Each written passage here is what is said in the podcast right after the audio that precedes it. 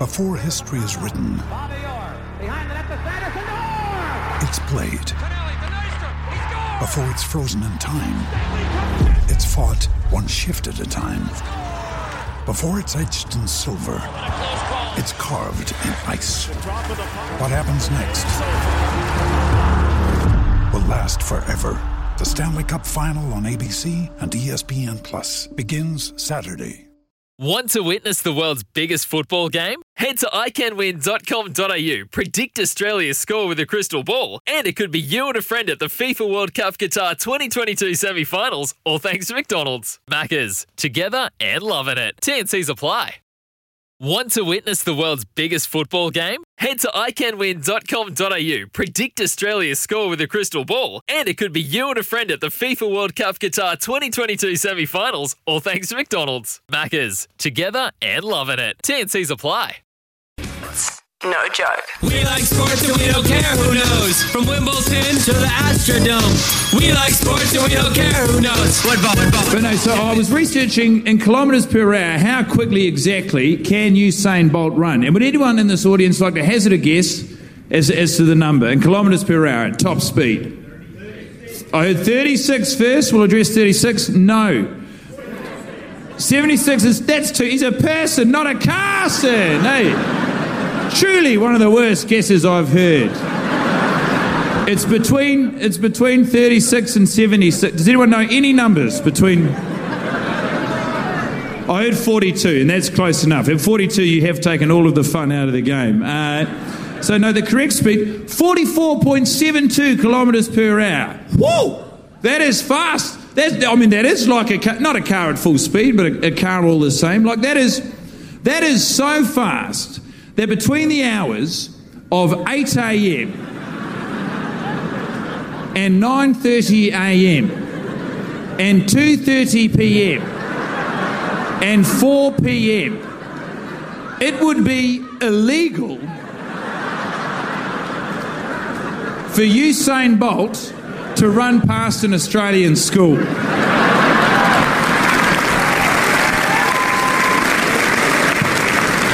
Absolutely brilliant there, folks. That's the voice and the joke of Guy Montgomery, who joins us this morning.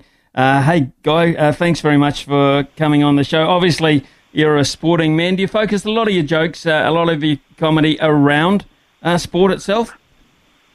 Well, first of all, I'd like to say a good morning to you, Ian. I'm a huge fan. And secondly, I'd like to say... Not especially. I don't write to sports, but I think, obviously, like that Usain Bolt joke within, like that was just me sitting around one afternoon just wanting to know exactly how fast a person can go and reverse engineering the joke from there.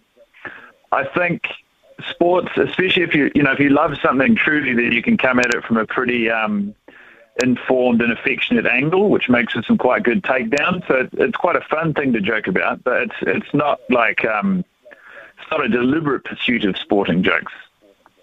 It's not. Okay. So do you have a passion? We've spoken to a number of comics already on the show who have got this passion for cricket. Do you share that?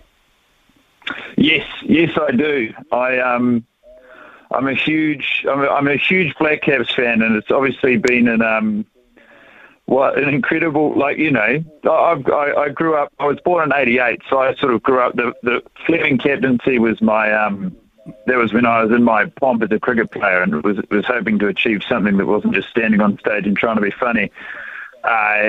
And it's just been an incredible vintage and to align with the peaking, hopefully not the peak across my entire life, but the peaking of the national sports team in that respect's been so good. And I love on Twitter, I remember watching I went away with some friends so I could get away from the family to watch the full final against India over at Lords. And I love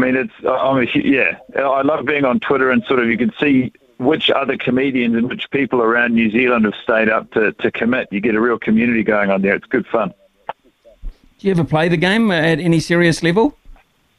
No. I was I played it until I was 13, and then I was sort of I have natural hand eye, but I I never applied myself truly, and I played it until the age where when other people were applying themselves, they started becoming much better than me, and the balls. I was also late to puberty, and the balls started coming down much faster than I was comfortable with.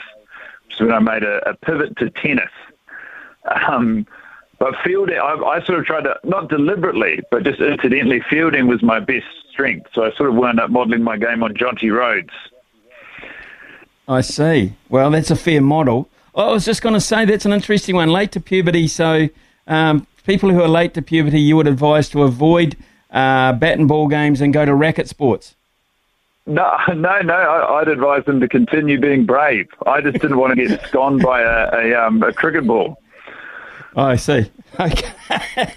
Hey, Guy, what about the Ashes? Does that get you fired up? I know you're a Black Caps fan, but the greatest rivalry and one of them, it gets me fired up. What about you?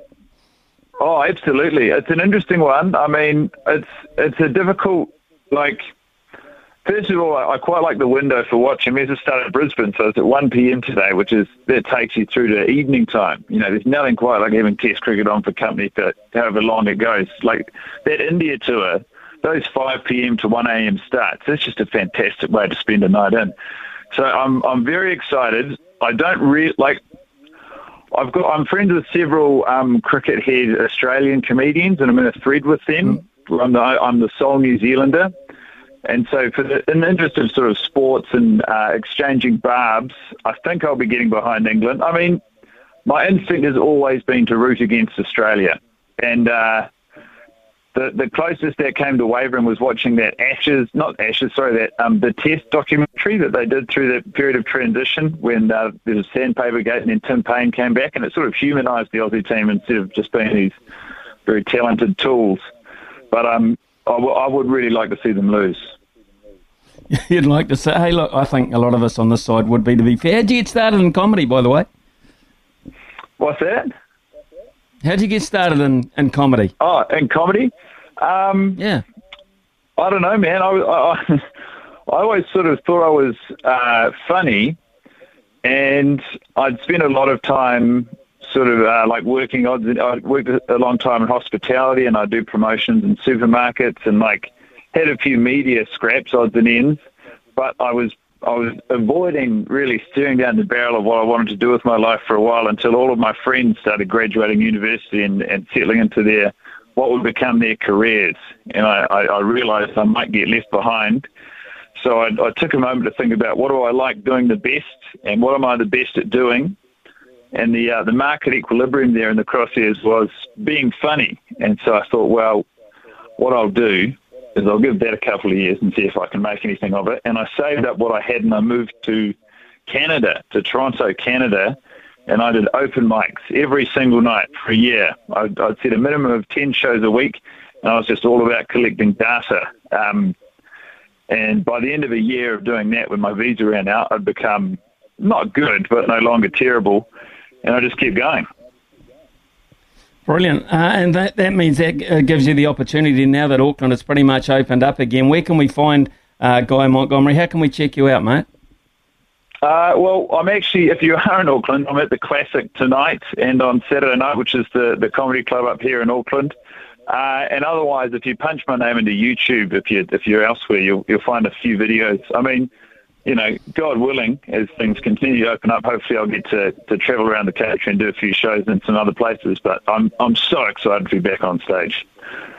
And we'll be excited to come and see you, mate. Hey, thanks very much for joining us this morning and this little comedy slot. Enjoyed getting to know you, and enjoy the Ashes, eh? And the follow-on from Ajaz Patel. How good was that? Oh, too much. Thanks, Ian. I really appreciate it. Have a great morning.